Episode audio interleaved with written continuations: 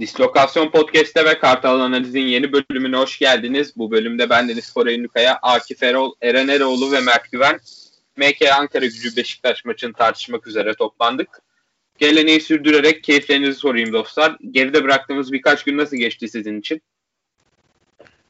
Çok güzel. Beşiktaş iyiyse biz de iyiyiz zaten. Aynen evet. Öyle. Evet, özellikle ikinci yarı genelinde hem skor hem de oyun olarak başarılı bir maç çıkardık Erzurum Spor'a karşı. E, maçı gol yemeden bitirmemiz de özgüven kazanmak adına çok değerliydi bence. Maçın en güzel detaylarından biriydi. E, tabii Süper Lig'in dikkat çekici dönemeçlerinden birine girdik bugün itibariyle. Artık fikstür yoğunlaştı ve hafta içi maçları da oynanmaya başladı. E, bu durum bu durum dengelerin değişme ihtimalinin bir hayli artması anlamına geliyor. Çünkü Ee, çok fazla değişen işi, işin içine giriyor. İşte oyuncular fiziken zorlanıyor. Mental olarak odaklanmak kolay değil bu Covid ortamında. Ee, bu fikstürden yani lig, ligin kaderini belirleyebilecek bir dönem, bir, bir periyot burası. Ee, önce bu konu hakkında görüşlerinizi alacağım. Hem Beşiktaş genelinde, e, hem Beşiktaş özelinde hem lig genelinde sizce ne gibi artıları veya eksileri olabilir? Eren, senle başlayabiliriz. Yani e, lig için nasıl bir artılar olur bilmiyorum ama bizim için çok keyifli olduğu kesin. Yani yedi, haftanın yedi gün boyun hani haftanın yedi günü futbol oynanıyor olması güzel bir şey. Ama ben şunu söyleyeceğim abi. Şimdi Galatasaray maçı da bitti. E, bu dokuz seansından sonrasına pek maç bırakmamışlar gibi ya. İzlerim diyordum yayından sonra, pek bir şey bulamadım. Evet yani ya, hem biz, hem Avrupa'da de, hem bizim ligde. İspanya liginde bir maç var sanırım izlenebilecek. Ee, ama bizim zaten vardı, o da bitti galiba ya. Yani. Bizim zaten maç saatlerimiz hep sıkıntı. Böyle güzel güzel gündüz maçları olabilir ama olmuyor falan. Böyle değişik bir tercih yani. Ee, herkes prime time'ı yakalamaya çalışıyor yayıncı kuruluşta. Onlara da bir yandan hak vermek lazım ama e, izlence olarak daha keyifli olabilir öteki türlü. Ee, peki Akif, senin de söyleyeceklerin vardır diye düşünüyorum. Senin de görüşlerini alalım. Şimdi futbolcular artık alıştı. Her sene otuz dört hafta. Her hafta yani Ziraat Kupası zaten mesela iki tane klasmanda oynayan takımlar yine zorlanıyordu. Ama bu sene her hafta üç maç, bazen iki maç. Artık yoruluyor futbolcular. Bunu anlamak da yani normal ama gereksiz bir hamleydi. Şimdi onu konuşmaya da gerek yok aslında ama yani futbolcular da insan sonuçta. Onlar da yoruluyor ve hocaların da işi zor. Zaten virüs ortamında hem sakatlık hem de koronavirüs derken futbolcular artık e, bayağı yoruluyor. Çok, her hafta e, aynı performans beklenmiyor tabii ki. Performanslarda düşüklükler oluyor. Covid'e bağlı veya işte e, yaşadığımız duruma bağlı illaki oyuncularda hem mental olarak hem de fiziksel olarak sıkıntılar çıkabiliyor. O yüzden e, futbolculara da biraz hak vermek gerekiyor. Bu dönemden en iyi şekilde çıkmak lazım. Oyuncuları çok fazla yormadan, her hafta yani oyuncu değişiklikliği yaparak, her hafta aynı ilk on bir çıkmayarak, yani kadroyu kalitelendirerek bu şekilde atlatabiliriz bu dönemi. Beşiktaş'ın da onu yapması gerekiyor zaten. Onu podcast'in ilerleyen dönemlerinde de konuşuruz. Şeyini e, Rıdvan mevzusu falan, her hafta oynuyor. E, futbolcuların performans kaldırma mevzusu olarak e, söyleyeceklerim bu kadar. E, tabii bu dönemden kulüplerin kayıpsız en az kayıpla düzeltiyorum. En az kayıpla çıkmalarının e, tek yolu kadro, elindeki kadro genişliğini doğru bir şekilde kullanıp akıllıca e, bazı şeyleri riske ederek, bazı şeyleri kaybetmeyi göze alarak kullanmak ve uzun vadede bu dönemden e, en az kayıpla çıkmayı denemek akıllıca olanı. E, yani Beşiktaş'ın da Sergen Yalçın'ın da bunu yapacağına ben açıkçası güveniyorum. Hepimiz de güveniyoruzdur diye düşünüyorum. Çünkü kendisi de e, futbolculuktan gelen bir insan olduğu için e, oyuncuların durumundan e, hem mental hem fiziksel durumundan daha iyi anlar diye düşünüyorum.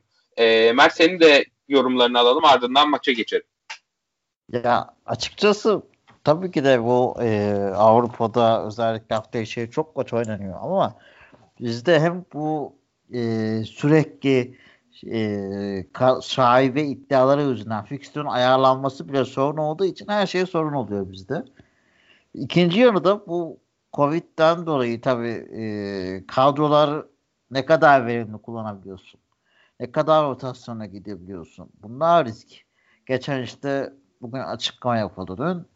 E, federasyonun kararı az kişi, dokuz kişiden kadar sahaya çıkma zorunlu, yoksa hükmen mağlup. E, bugün kulübümüz de bir açıklama yapıp Beşiktaş'ta e, karşı çıktı buna. Yani bu kadar korona oyuncuların o e, yakalandıkları bir dönemde koronaya bu karar tartışılmalı.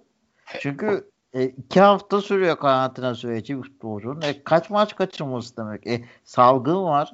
İnsanlar buna nasıl oyuncu bulacak? Nasıl bu yarışmacılıkta ayakta kalacak? Bu kadar sıkışık fikstür gerek var mı? Bir saniye kesiyorum seni. E, çünkü podcast'in ilerleyen dönemlerinde bu konuya çok daha detaylı girmeyi düşünüyorum. Senden e, başka bir yerden devam etmeni rica edeceğim. Sonrasında çok daha detaylı konuşacağız çünkü.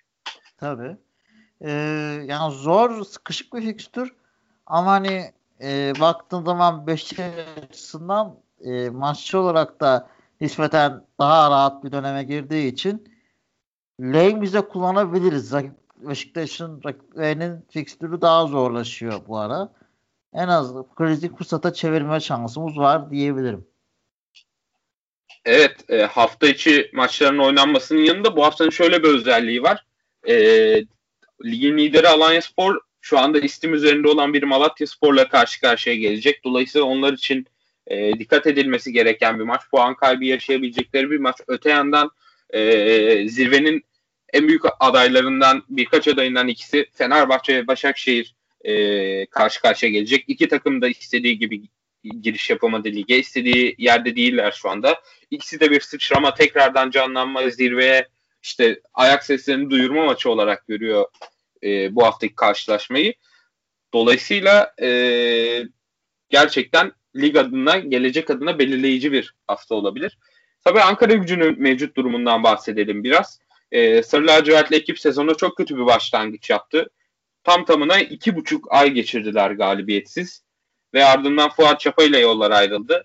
Ee, Mustafa Dalcı Hoca, yardımcı antrenörlük yapan Mustafa Dalcı ile yola deva- devam edildi. Ee, aslında Dalcı da ilk anda gidişatı değiştiremedi. Fakat takımın başında çıktığı üç ve dördüncü maçlarda Konyaspor ve Hatayspor'a karşı sahadan galibiyetle ayrılmayı bildi.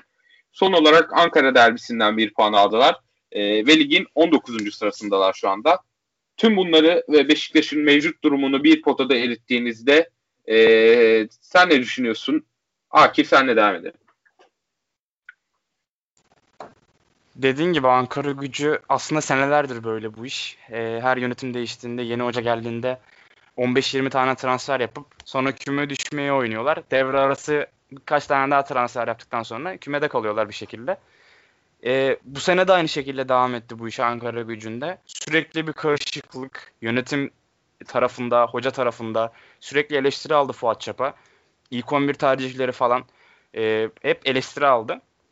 Bunu maçlarda da gördük aslında, geçmiş maçlarda. Hele Galatasaray'ın karşısında da gördük bunu. E, Sürekli bir savruk bir oyun stili var Ankaragücü'nün. Yani futbolcular futbol oynadıklarının farkında değil mi diyeyim, yoksa oynadıkları kulübü ciddiye almıyorlar mı diyeyim bilmiyorum, ama kesinlikle bir ciddiyetsizlik var Ankaragücü'nde. Fuat Çapa ayrıldıktan sonra birkaç e, düzelmeye gitti gibiler. E, iki hafta üst üste galibiyet aldı. Bir Konyaspor karşısında, bir de Hatayspor karşısında olması lazım galibiyet aldı. Sonra e, Necati evet. Akmen Hoca geldi işte son maç Gençler Birliği'nde. Onunla berabere kaldılar.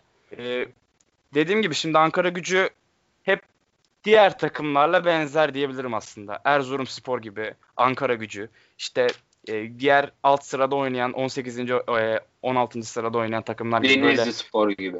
Aynen onun gibi böyle. Bu, bütün kulüpler aynı bu şekilde. Yani bir düzensizlik var, bir sistemsizlik var. Beşiktaş'a, Galatasaray'a karşı falan sürekli bir kapanma e, oyunu var. Kendilerini geliştiren tek bir adım yok. E, Denizli Spor dedin. Şimdi Yalçın Koşukavak geldi. Bir tek e, düzelmeye gitti gibiler aslında şimdi onlar da. Alanya yani, Spor karşısında. Evet, devam edebiliriz. Aynen. Onlar da galibiyet aldılar. E, ya bunlar hep keşke olmasa. Artık izlemekten zevk almıyoruz biz. Muhtemelen ben geçen haftaki Erzurum Spor maçı gibi bir maç olmasını bekliyorum bu maçta. Çünkü hepsi aynı. Yani sürekli bir kapanma, sürekli bir e, aman onlar gelsin de ben çok çıkmayayım böyle. Zaten ekstra yaratıcı oyuncuları da yok. Skora pek katkı yapan oyuncuları da yok. E, bu sene Alper Potu aldılar. O bile iki tane asist yaptı bu sene. E, o yüzden kolay bir maç olacağını düşünüyorum ben Ankaragücü için. E, evet, Ankaragücü e, ligin özellikle ilk haftalarında Covid'den dolayı çok büyük e, yaralar aldı.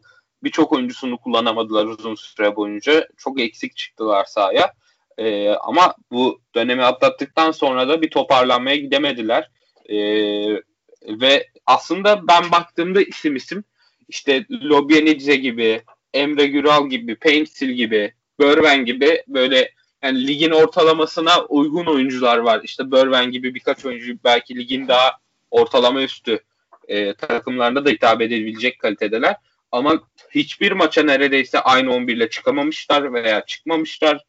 İstikrarları yok, bir tercihleri yok. Ee, sürekli bir değişkenlik, sürekli bir sirkülasyon var her anlamda. İlk on bir tercihi, taktiksel yapı, diziliş, oyun anlayışı bir takım olabilmiş değiller açıkçası. Mersen'le devam edelim. Zaten sezon başlangıcında da transfer yasağını son zamana yakın kaldırdılar ve bütün oyunculara bir gün iki gün içerisinde imza attırdılar. E tabi bu kısa sürede e, takımın kamp yapmadan bu hale gelebilme, e, iyi performans gösterebilmesi, takım olabilmesi çok kolay değildi. E, Ankaragücü yavaş yavaş toparlanıyor. Konya'yı dört tane gol atmaları çok ilginç. dört üç kazandılar iki hafta önce. İlginç Hatayspor, bir maçtı gerçekten, sıra dışıydı o da. Hatayspor iyi bir takım. Hatayspor'u yendiler. E, Derbiyi ben beraberlik aldılar. Ee, Beşiktaş Ankaragücü maçları zaten zevkli olmuştur. Taraftar çekişmesi de olduğu için. Ne yazık ki taraftarlar yok bu maçta ama inşallah onlar olduğunda da böyle güzel maçlar izlemeye devam ederiz. Ee, Beşiktaş özelinde de yani Erzurum Spor maçı gibi e, demin yoruma katılıyorum. O maç gibi bir aynı simülasyonu gibi oldu diyebiliriz. Devam olarak geçecekti ve Beşiktaş'ın gene galip geleceğini düşünüyorum açıkçası Ankaragücü karşısında da. Evet, aslında e, Erzurum e, Büyükşehir Belediye ile Ankaragücü'nün kadrosunu karşılaştırdığımızda ben Ankaragücü adına e, kontra atak tehditlerinin özellikle biraz daha e, kaliteli isimler olduğunu görüyorum şahsen. E, bu yönden belki bir sıkıntı çıkarabiliriz ama e, maçı Beşiktaş maçını Ankaragücü'nün domine etmesi imkansıza yakın, imkansız da diyebiliriz. Ee, Eren senden de yorumlar alalım. Sonra hatta sen ilk on bir tercihini de söyle. Böylelikle ilk on birlere de geçmiş olalım. Abi öncelikle ben e, şuna katılmıyorum yani. Sen mesela Ankaragücü'nün ortalama bir kadrosu olduğunu söyledin ya. Bence şu an açık ara ligin en yetersiz kadrosu. Mesela düşündüm az önce, aklıma gelmedi daha kötüsü. Hani Denizli Spor olabilir. Yani Denizli Spor'da bile hani Recep Niyaz'ı, Rodayega'sı yine bir şekilde işte Barrov'u falan bir şeyler yapabiliyor. Yani Ankaragücü'nde hani forvette gol bekledikleri isim Emre Güral geçen sene Münih Türk Gücü'nde değil miydi abi? Yani hakikaten çok yetersiz kadrosu var. İşte şeyi biliyorum. E, bu defans önünde oynayan bir çocuk vardı geçen sene, Osmanlı Spor'da oynuyordu. Atakan, Atakan. mıydı? Atakan ha aynen. O çocuk biraz ayağı falan temiz geldi bana ya. Onun dışında çok yetersiz kadro abi. Hmm, yani için yani e, şu var hani Beşiktaş için az önce Mert de bahsetti. İşte Fenerbahçe'ye filan nazaran e, biraz daha kolay bir fikstürü var bu. Yoğun maç e, fikstüründe biraz daha kolay ilerliyor Beşiktaş. Yani Ankaragücü'nü ben zorlanmadan geçeceğini düşünüyorum. Yani ben onu aslında şu yüzden dedim. Ee, Kitsiu, e, Pinto, e, Börven gibi oyuncular ben e, lig ortalamasında görüyorum aslında. Ya, bu arada bu oyuncuların hiçbiri şu an kendini gösterebilmiş değil Ankaragücü'nün bulunduğu durumdan dolayı ama e, Beşiktaş'ın rahat şekilde maçı domine ederek galibiyet alacağı konusunda ben de seninle hemfikirim. Peki ilk on bir tercihlerinde bir değişiklik e, öngörüyor musun Beşiktaş'ta? E, yani fikstür sıkışık dedik, yorgunluklar olabiliyor dedik. Yani şöyle söyleyeyim, şimdi kalede zaten galiba Utku'nun da Covid testi pozitif çıkmıştı sanırım. Hani Ersin'den başka seçenek yok gibi. E, Rosier'e dönecek. Rosier ile başlayacağını düşünüyorum ben Sergen Yalçın'ın sahada. Stoper'de yani şu var. Mesela geçen maç Vida Wellington başlandı. Vida uzun bir süredir formadan uzaktı. Ben Vida'nın biraz daha maç temposuna girebilmesi için hani tekrar kullanılacağını düşünüyorum ama Wellington yanındaki isim Wellington mu olur? Ondan pek emin değilim. Yani mesela şunu da sorayım yeri gelmişken. Abi geçen hafta Montero neden kesik yedi ya? Bunun bir tane mantıklı açıklaması var mı? Yani Montero haftalardır savunmada neredeyse en güven veren isimlerden birisi yani. Wellington'un tekrardan formaya dönmesi çok tuhaf geldi mesela bana. Montero Vida başlayacağını düşünüyorum. Solda Rıdvan kesik yemez gibi geliyor bana. Yani aslında aşağı yukarı Erzurum maçıyla benzer bir kadroya çıkacağımızı düşünüyorum ben. Belki N'Koudou yerine Larin başlayabilir solda. E, orta saatte için ne diyorsun? Aynı. Aynı çıkar bence. Yani Dorukan belki işte e, ama hani üç e, defansif orta sahaya çıkacağını düşünmüyorum. Atiba Joseph'ten de vazgeçeceğini düşünmüyorum. Bence Atiba, Joseph, Mensa yine başlar. Yani keşke Laiç e, biraz daha sağlıklı dönebilse de e, tam Laiç'lik maç yani. Evet, e, Laiç'in yanında Gökhan Töre de aslında şu anda gözden kaçırdığımız ama Beşiktaş'a hücum anlamında özellikle yerleşik oyunda veya e, geniş alan bulduğunda da katkı sağlayabilecek bir isim. E, Vida'nın şey özür diliyorum, Wellington'un formaya dönmesi, on bire dönmesinin sebebi şey olabilir. Yani ben bunu hocanın e, onu daha çok bir hücum silahı olarak kullanmasına görüyorum. Çünkü Wellington'u sürekli rakip sahada görüyoruz. Hatta kimi zaman ce- rakip ceza alanının yakınlarına kadar geldiğini görüyoruz. Orada ekstra bir e, temiz e, ayak arayışı var Beşiktaş'ın ve Sergen Yalçın'ın. Onun için olabildiğini olduğunu ya düşünüyorum. Bence bence Montero Montero'nun ayağı daha temiz Wellington'dan. Yani e, Montero'yu bence yani kıyaslayabileceğimiz kadar bir veri görmedik. Çünkü Montero'nun Wellington'la oynadığı maçlarda topu yine Wellington kullanıyordu. Ayrıca Sergen Yalçın'ın ne kadar güvendiği de e, biliniyor. Yani maalesef. Yani bu Sergen Yalçın'la alakalı herhalde yapabileceğimiz en büyük eleştiri yani. İşte daha öncesinde En Sakala'ya karşı gösteriyordu bağlılığını. Hani orada Rıdvan, yani Rıdvan artık kesemezsin. Rıdvan formayı kaptı ama hani Wellington'da ısrar edilmesi bilmiyorum bana biraz tuhaf geliyor. Bir mantığa da oturtamıyorum yani pek fazla. Peki Akif senin de on bir tahminlerini alalım. Şimdi kalede yine Ersin'le başlar. Çünkü dediğiniz gibi korona sanırım ya. Benim hiç ondan haberim yoktu. Ersin ilk on bir oynar da ay- ayaklarını artık düzeltmesi lazım ya Ersin'in. Yanlış mıyım? Geçen hafta iki tane pozisyonları öyle gol yediriyordu az kaldı. Ee, sene başından beri hatta pandemi süreci ilk başladığından beri Ersin ilk on bir oynuyor. Artık bir şekilde evet, ayaklarını düzeltmesi lazım. Bu gidişle Tolga Zengin gibi bir şey olur yani o ayakları düzeltmezse. Ee, kalede Ersin... Ne ekleyeceğim Ersin konusunda, e, ayakları konusunda? Sergen Yalçın veya başka bir teknik yetkili olması da lazım. Ersin ilk oynamaya başladığında Karius'un ayrıldığı dönemde Ersin'in ayaklarının aslında daha iyi olduğunu ama heyecan yaptığı için e, topları doğru kullanamadığını e, e, belirtmişti. Fakat ben geçen haftaki maçlarda yaşadığımız pozisyonlarda heyecana dair bir şeydense daha çok e, top tekniğine zayıflığına dair e, şeyler gördüm. Abi bu arada çok kısa araya gireyim. Yani e, ayak tekniğinden de ziyade hani o sektirdiği toplar falan e, ciddi bir özgüven eksikliği var aslında. O bir an önce atlatması lazım. Hı hı. Evet. Ya, aynen öyle. Şimdi özgüven eksikliği de olabilir. Çünkü e, Panathinaikos maçı vardı ilk iki bin on dokuz iki bin yirmi sezonun başında. Panathinaikos maçında görmüştük. Full gençlerle oynadığım maçta Abdullah Avcı'nın. Orada da ayakları bayağı iyiydi. Yani e, topu kullanma konusunda bayağı iyiydi orada. Belki özgüven eksikliği olabilir ama şimdi bu futbolda özgüven her, herkese böyle hemen gelmez. Rıdvan'a mesela çok çabuk geldi ama Ersin'e bir tık daha geç gelebilir. Bu normal bir şeydir. E, ekstradan çalışması gerekir ayaklar için. E, yoksa Ersin'e güveniyoruz yani mecbur. Çünkü Sergen Hoca da bir kaleci almayacağını söyledi. Ersin'le devam edeceğiz yola. O yüzden kendini geliştirmesi lazım. Sağ bekte Rosier döndü. Rosier yine devam. E, Wellington oynasın bence. Çünkü e, Koray şey dedi. Wellington'ı biz daha çok iki, e, rakip sahada gördük diye. Hem bu sağ bek için de avantajlı bir durum. E, sağ bek ileri çıkarken en azından arkasını bir e, emanette hissedebilir yani. Çünkü dediğim gibi Erzurum da Ankaragücü, Ankaragücü de Erzurum gibi bir oyun stiline sahip olacağı için bizim maçta daha çok kendi sahasına kapanacak ve bizim daha hatalarımızı aramaya başlayacak. O yüzden biz daha çok maçı ilk yarıda en azından daha rakip sahada oynayacağımız için Wellington'ın oynaması daha mantıklı geliyor bana. Ekstra yanında bir e, ayak oluyor orada. Aynen öyle. Çünkü hani Bazı pozisyonlarda çok gördük biz onları. Joseph e, geçen maçta mesela Joseph, Vida, e, Wellington üçlüsünü çok gördük biz orada. E, bazen Rıdvan da çıktı. Rosier çıktığı zaman arkada belki ikinci bir sağ bek olarak e, kalabiliyor Wellington. Yanında Montero oynayabilir. Aslında Montero'yu belki dinlenme açısından da kesmiş olabilir. Daha ilk başta bahsettiğimiz yoğun fikstürden dolayı. E, belki dinlenme için kesmiş olabilir Montero'yu. E, Vida geçen hafta çok kötü bir performans sergilemedi ama bu hafta e, bizim bir şekilde kaleye daha hızlı gitmemiz, daha çok topa sahip olmamız lazım.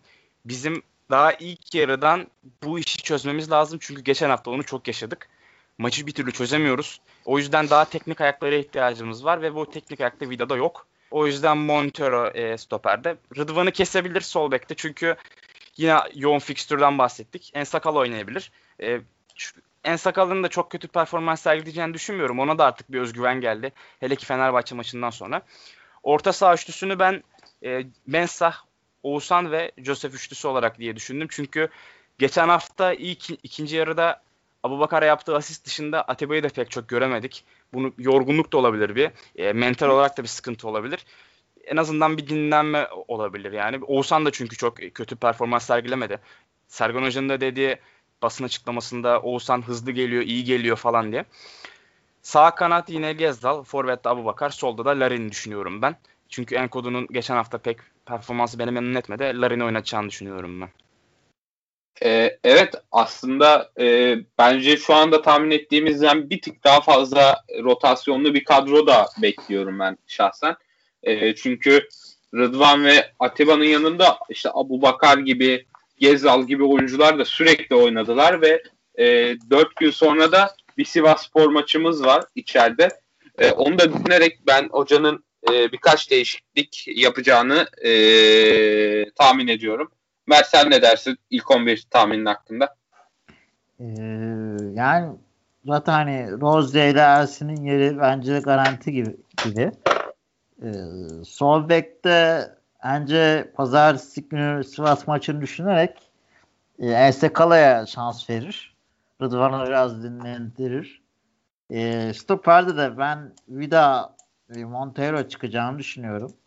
Pazartesi günü Wellington Montero çıkar da bugün gene hem Vida'nın maç kondisyonu artsın hem de biraz önceki ma- Erzurum maçında da e, Mont- Wellington oynayınca onu da bir dinlendirmek isteyebilir. Orta sahada Atiba'yı dinlendirir bence. Oğuzhan yerine Oğuzhan'ı kullanabilir ya da Dorukhan'ı.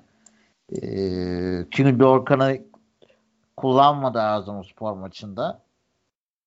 Yani N'Koudou'yu ben Erzurum maçında beklemiyordum. on birde zaten gol alana kadar da çok e, beğenmedim. E, Larin'le başlaması bence daha e, doğru olabilir. G Atakan'ı değerlendirme. Ben Atakan'ı çok beğeniyorum sağ açıkta. Bence evet. Çok öne açık. E, Ghezzal'ın yerine belki rotasyona gidip oynatabilir Atakan'ı. E, ki bence etkili de olabileceğini düşünüyorum. Abubakar bence formayı alır. Güven çok o güveni vermedi Sergen Hoca'ya gibi düşündüm ben. Ee, evet Abubakar'ın yani Güven Abubakar'ın yerine ikame edecek bir profil çizmiyor şu anda.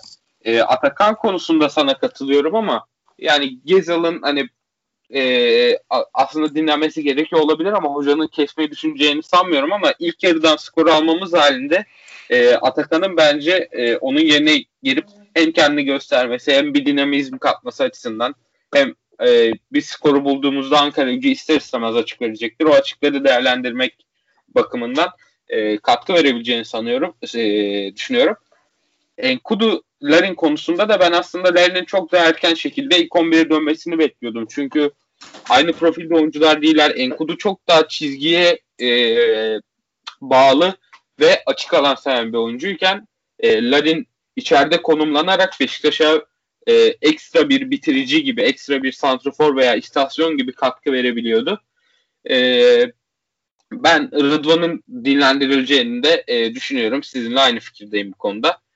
Ee, peki o zaman maç hakkında ekleyecek başka bir şeyiniz var mı? Yoksa e, ligin genel durumuna ve federasyonun kararlarına değinmek istiyorum. Yok. Şimdilik. Peki evet, federasyon e, sanıyorum dün bir açıklama yaptı. Ligin ikinci yarısından itibaren devreye girecek bir kuralla beraber e, takımların dokuz kişiden az şekilde sahaya çıkarsa Covid vakalarından ötürü hükmen yenik sayılacağını e, bildirdiler. Böyle bir e, yönetmelik eklediler. E, fakat bence bunun yani uygulanması pek mümkün gözükmüyor. Ve şöyle bir tehlike de var. Atıyorum Beşiktaş çok kritik bir maça çıkıyor ama dokuz kişiden fazla sahaya e, çıkamayacak durumda. E, bu durumda e, böyle bir vaziyette testlerde bile oynama yapılabilir yani. İnsan sağlığıyla bile oynanabilir. Sahaya çıkıp üç puan için savaşmak için. Çünkü e, artık kulüplerin bir şampiyonluğu işte bu senede gitsin artık ne yapalım Covid var diyecek ve bir şampiyonluğu ellerinden bırakacak e, durumları yok. E, Eren senle devam edelim. Ya testlerde oynanma olabilir dedin. İşte mesela aklıma bir örnek geliyor. Bir Anadolu takımıydı. Ligin başlarını hatırlamıyorum. E, farklı bir mesela test firmasından galiba kullanıyorlarmış. Antalya'ydı sanırım işte. İlk başta evet, yirmi oyuncularına... oynayacakları maçın öncesindeydi hem de. Evet evet aynen. İlk başta işte yirmi oyuncularına çıkmıştı. Sonra hani biraz daha az olmuştu falan. Ya mesela hadi hepsini geçtim. Abi daha bugün haber geldi. Şanlıurfa Spor'un mesela. Ya on sekiz tane galiba on beş futbolcu üçte kulüp çalışanı. Ya toplam kulüp içinde on sekiz kişi de çıkmış mesela. Hani şimdi ne olacak? Mesela hakikaten e, bir eşitsizlik oluyor yani o zaman. E, hatta işte dediğin gibi sen de Beşiktaş, e, ne bileyim Galatasaray gibi böyle zirve oynayan takımların hani kritik haftalarda bunu yaşaması çok daha ciddi sorunlar doğuracak tabii ki. Ya federasyon böyle bir yönetmelik kullanarak üzerine saçma sapan bir yük aldı. Çünkü yani olası bir şampiyonluk yolunda kritik bir mücadele ya da düşme yolunda kritik bir mücadelede bu durum gerçekleşirse federasyon artık dört bir yandan saldırıya açık vaziyete gelecek ve kendi kendilerinin ayağına sıkmış olacaklar. Zaten kulübümüzün resmi sosyal medya hesaplarından yapılan açıklamaya göre de e, bu yönetmeliğin vicdanlara sığmayacak ve telafisi mümkün olmayan maddi ve manevi zararlara sebebiyet verebileceği belirtildi. Ben de gayet katılıyorum bu duruma. E, Mert sen neler söylemek istersin? Ee, ben de hani e, aslında bunu yaparken şöyle bir e, se- ge- bahane kullandılar. İşte kadroları otuz beş kişiye kadar çıkarabilirler. Ya Türk futbolunda kadroyu otuz beş kişiye çıkarabilecek ekonomiye sahip takımlar var mı? Bir. Hani o takımların ekonomik gücü yok. Altyapıdan oyuncu çıkarsın demek desek Sergen Hoca daha önce demişti. Çoğu Anadolu evet. kulübünün altyapı sistemi bile ne yani nasıl çıkartacak ya altyapısı olmayan kulüpler var Anadolu'da diye. E, sen direkt yarışmacı olarak bu takımları eliyorsun. E, zaten hani e, sıkışık fikstür. E, o zaman bu takımlara e, niye hani yarışmacı ortamı sağlayamayacaksan geçen sene yarışmacı ortam kayboldu diye o takımını onu gerekçe göstererek tuttuysan bu sene bunu yapıyorsan e, ne anlamı kaldı? Hiçbir anlamı kalmadı diye düşünüyorum. E, sıkışık fikstür. E, Covid olan oyuncu sayısı çok. Maç eksiği kaçıracak oyuncu yok. E, bu sakatlanmalara sebep olacak. Ya kritik kararlar gerçekten de e, çok şaibeler de çıkabilir. Gereksiz yani şaibe olmasa bile yani bir şey yapmamış olsalar bile şaibeye yol açabilecek kararlar ve çok mantıklı bulmuyorum açıkçası bu kararları. E, aşağısı çok kaynar. Yani üst taraf ya büyük takımlar bir şekilde oyuncu çıkarır. Ama aşağısı evet. çok kaynar. E gene düşme potasındaki takımların zararı ne olacak? E geçen seneyle bir fark olmayacak bu sene. Ya bir de bunun mali bir tarafı var. Senin de dediğin gibi hadi büyük takımlar bir şekilde kendi e, yaşamlarını idame ettirdi. E, bu alt sıralarda mücadele eden takımlar aldıkları bir puandan kazandıkları prime dahi muhtaç durumdalar maalesef ki. Sen bunu kazanma hakkını, bunun için mücadele etme hakkını elinden alıyorsun. Ee, yani federasyonun bu kötü yönetim üzerine, kötü karar üzerine kötü karar vermesi bu ligin ve ülke futbolunun geleceği açısından içleri e, gitgide karartıyor diye düşünüyorum. Eren senden de yorumları alalım. Yani şöyle... E... Ben şunu merak ediyorum abi. Şimdi mesela yapılan açıklamada hani gerekçe olarak ne gösterildi? Ben okumadım, denk de gelmedim hiçbir yerde. Takvim yani, yok. Fikstür sıkışık, maça erteleme şansımız yok dediler. Ha, onun için. E, ya biraz da aslında battı balık yan gider. Yani sene başında yirmi bir takımlı yaptığın zaman işte bunlarla karşılaşıyorsun. Yani en başından, hani sezonun başında zaten yapılmıştı yanlış. Ya bilemiyorum, çok ne olursa olsun hani yine de yanlış bir karar. Hatta Akif, ben sana sö- dönüleceğini düşünüyorum bu karardan. Yani çok uzun sürede uygulanmaz gibi düşünüyorum. Muhtemeldir. Akif sana söz vermiş miydim? Yok. Söyleyeceğim şimdi. Karıştır. Peki sen de şimdi. Ya federasyonun sanki her işi mantıklıymış gibi, bir tek bu işi mantıksızmış gibi böyle konuşmamız bile hata aslında.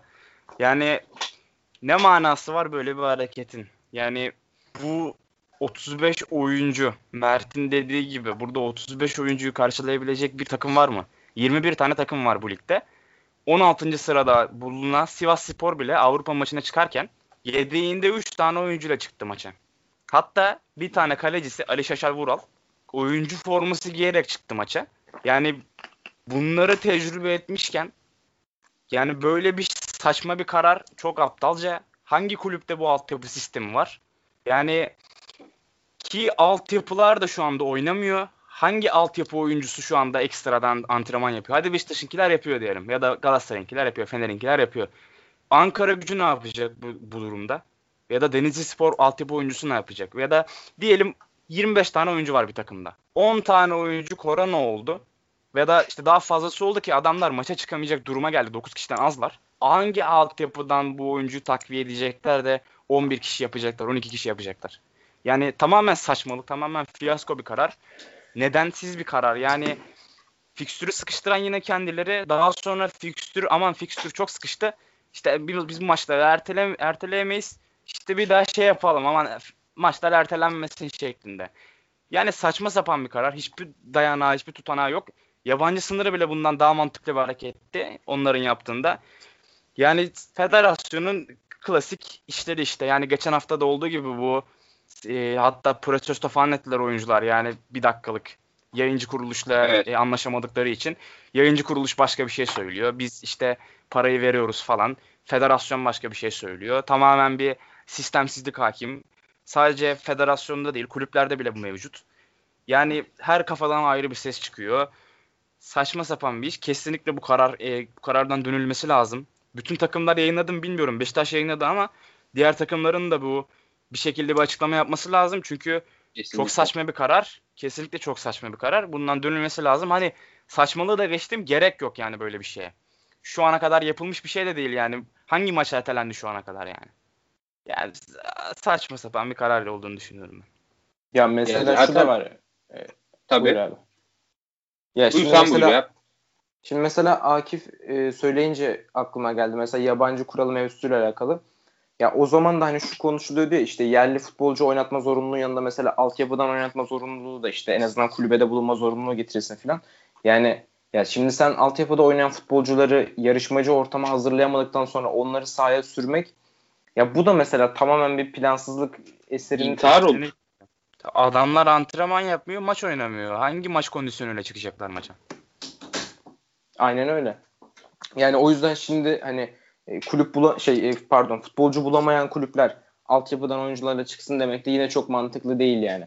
Hani kulüplerin göreceği zararı da geçtim. O çıkacak futbolcuların e, maruz kalacağı şeyleri de hesaba katmak lazım. Ya bu zaten sezon başında gelen bir takım siyasi emeller doğrultusunda verilen saçma sapan rezil karar e, sürdürülemeyecek bir lig yapısını ayan beyan ortaya koyuyordu. E şimdi siz bunu bile bile yaptınız. Bir takım kişisel amaçlar doğrultusunda. E şimdi de göstermelik hani biz uğraşıyoruz bak bir çözüm yolu bulduk diye bunu dayatmak hem genç oyunculara hem kulüplere hem o kulüpçülerdeki kulüplerdeki emekçilere hem bu ligin izleyicilerine hem bahis firmalarına hepsine zarar veriyor. E, yani böyle üzgünüz. Tabii bu ligin daha iyi yönetilmesi gerekiyor ama maalesef durum bu. Yapabileceğimiz yani yirmi, pek bir şey yok çıkıp anlatmak. yirmi bir takım yani mevzusu mesela. Ya hakikaten bu, bu, bu saçmalığı kim çıkardı? Yani ortaya kim attı? Hakikaten rezillik. Şimdi bir de mesela şu da var. İşte bu sene abi yanlış biliyorsam düzeltin. dört takım düşecek galiba. Aşağıdan üç takım gelecek. yirmi takım. Aynen aynen. Yani, yirmi e, takım onu, onu deneyecekler galiba. Evet. Ya mesela Premier Lig'de yirmi takım olmasını abi anlayabilirsiniz. Zaten yirmi takımın hani en az dokuz on tanesi yukarıya yarışmacı takım çıkarabiliyor. Ya senin liginde hani üç dört tane bulmakta zorlanıyorsun zaten. Alt sıraların kalitesini hani ta, yani kalitesini artık konuşmaya bile gerek yok. Bu herkesin malumu. E şimdi oraya bir takı, iki takım daha eklediğin zaman iyice kaliteyi aşağı çekeceksin. Yani bilmiyorum kim alıyor bu kararları. Çok tuhaf yani.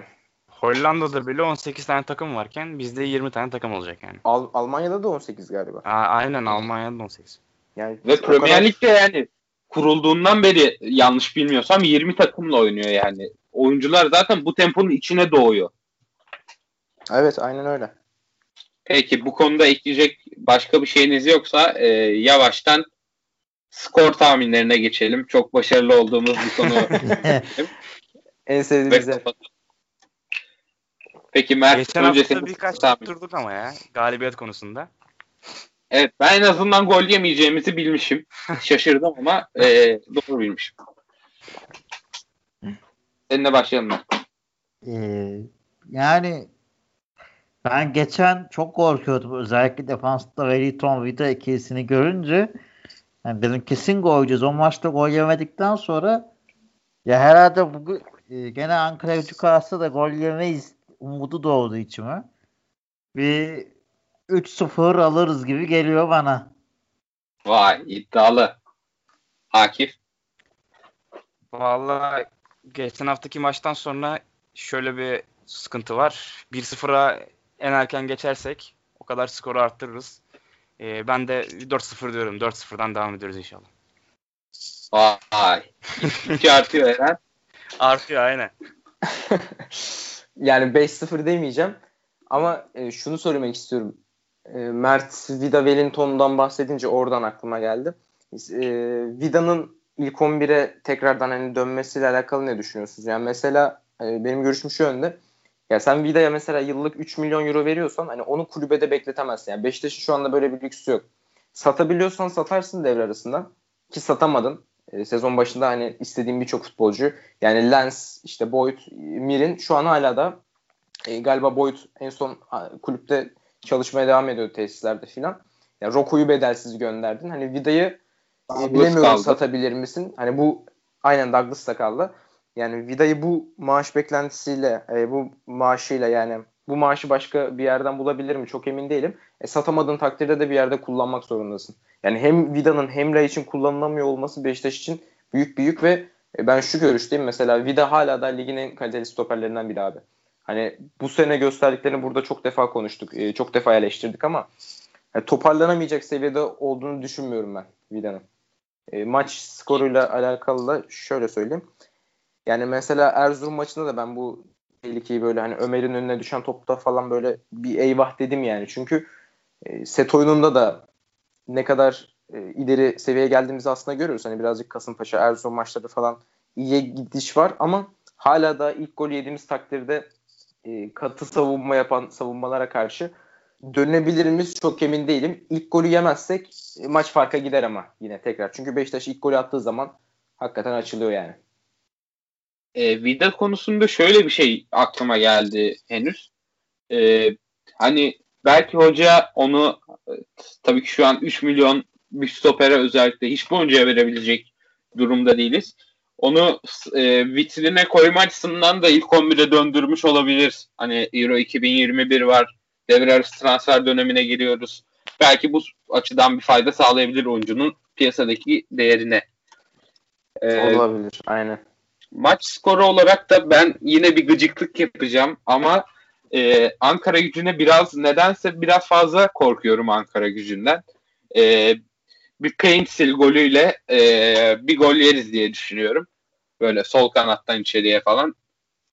Ama onun haricinde e, bence Ankaragücü defansı aşılması zor bir savunma değil. E, Erzurum'dan zor olduğunu düşünmüyorum. E, dolayısıyla yine ikiden fazla gol atarız. Bir tane de yeriz diye düşünüyorum. Abi sen ee... totem yapıyorsun artık. Yani ya. Hala bu kadar karamsar olmak bilemedim. Ama geçen bölümde de ben sadece gol yemeyiz dedim. Gol yemedik. E doğrudur. Dinlemedim geçen bölüm ama. Yani bilemiyorum. Gol yiyeceğimizi pek düşünmüyorum ya. Aslında biraz hani çıkacak kadroya da bağlı da hani her iki taraf için. Ankaragücü, Beşiktaş iki taraf için de. Bilmiyorum, maç günü göreceğiz. Peki, ağzınıza sağlık hepinizin. Ee, yavaştan veda edelim. Beşiktaş'ımıza Ankaragücü karşısında başarılar diliyoruz. Siz sevgili izleyicilere de az stresli bir maç ve devamında iyi haftalar diliyoruz. Sivasspor maçı öncesi tekrardan bir arada olacağız. Teşekkürler. Görüşürüz.